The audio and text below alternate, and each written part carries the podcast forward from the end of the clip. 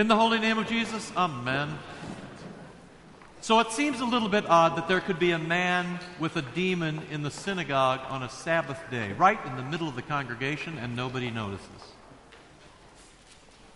Imagine if there was a man with a demon right here in the middle of our congregation this morning, and nobody notices. It's possible, I guess. And it makes me wonder just a little bit about each one of you. Maybe it makes you wonder about me too, but it just seems odd.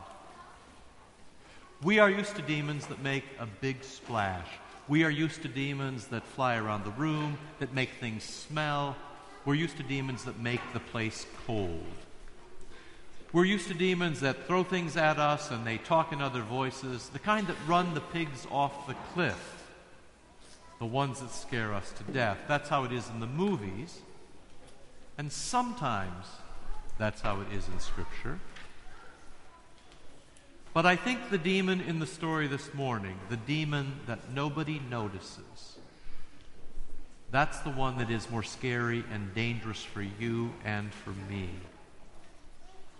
That's the kind of demon C.S. Lewis was talking about in the Screwtape letters when he said, The easiest way to damn a man is to leave him alone. If you just leave him alone, someday he'll wake up in hell and he'll wonder what happened. That's the danger here in the gospel for today. It is the danger of a quiet demon that nobody notices. Here is the good news Jesus notices. One of the best things about Jesus is that Jesus sees the demons that we don't see. This morning, Jesus sees what we can't see, and Jesus cures what we can't cure. And whether you know it or not, that's the absolute best reason for you to be here this morning in church because Jesus sees the demons we don't. Some years ago, I read the story of a baptism of a child in a tiny village in Central America. When the child was brought into the church, his parents carried him to the font in a coffin.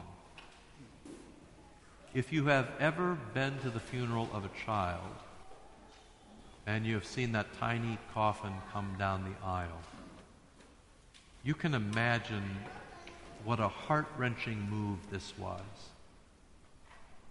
You can't even imagine that happening here. When we have a baptism here, everybody is excited. Val Gady makes up a big box for the family, and we print certificates, and we light the big candle, and we warm up the water so the baby won't cry. We have a parade, we dress up, we follow the cross, and we put as many people in that circle as will risk being splashed. It is a celebration. But not there.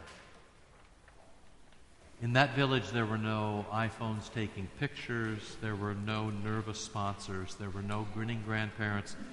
Instead, the baby was carried to the water in a coffin as the parents softly wept. They were weeping because they had listened to Jesus. And they knew that he could see what they didn't see.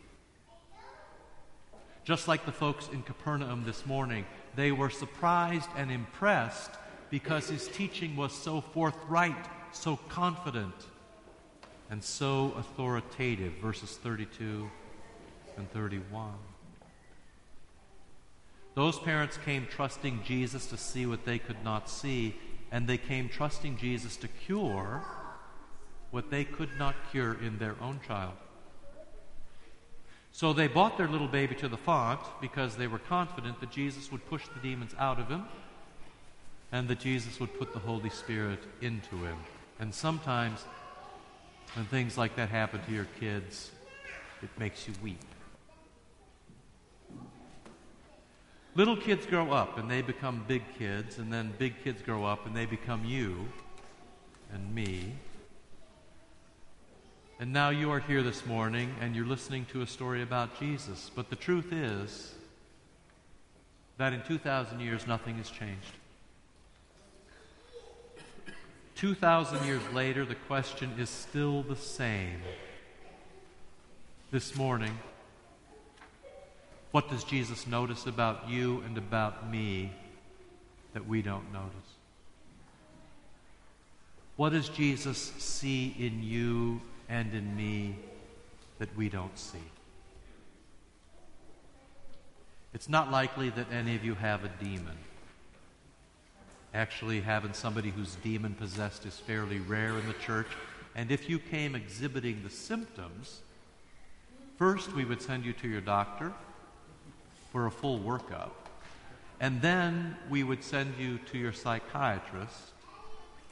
And only then, if you still showed symptoms, would we begin to make some moves. It happens once in a while, but it's not very common. You and I are far more likely to be done in by things that are subtle. You and I are much more likely to be done in by the little things that we don't even notice about ourselves. I can give you one example. Luke tells us that Jesus went to church every Sunday. It's a simple thing, but St. Luke made a point of telling us that about Jesus last week in the Gospel. Jesus came to Nazareth where he had been raised, as was his custom. As he did every Sabbath, Jesus went to the synagogue. Now, the truth is, none of us feels like going to church every Sunday, not even me. So, why are you here this morning and why am I here?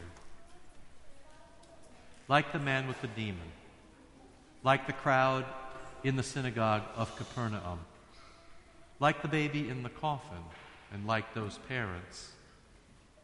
We are here this morning because we are convinced that Jesus knows us better than we know ourselves. It's important to confess that. Jesus knows us better than we know ourselves. Jesus sees things in me that I cannot see. Jesus sees things in you that you cannot see, and frankly, some of them aren't that good. Jesus sees the demons we don't. But rather than give up on us, Jesus comes to us again this morning and Jesus listens to us. Jesus talks to us and Jesus loves us. Jesus feeds us and Jesus forgives us. Jesus touches us and he teaches us. And in another 30 minutes, Jesus is going to send us on our ways. He is going to send us home on a better path with clean hearts, blessed and hopeful. This means that Jesus is your friend and not your foe. This means that church is your blessing and not your curse. This means that the Ten Commandments are your guide and not your judge. This is all great news. And that's the reason you're here today. It is almost Lent. Ash Wednesday is just 10 days away. Plan ahead, come to church. Jesus will be here waiting, not as your judge but as your doctor, as your cure, and as your Savior. Jesus will be here all Lent to love you and see you and heal you and drive out your demons and clean up your messes and forgive your sins and bless you and give you his Holy Spirit. And with all of that comes a fresh start. That's why you come to church. In the holy name of Jesus, amen.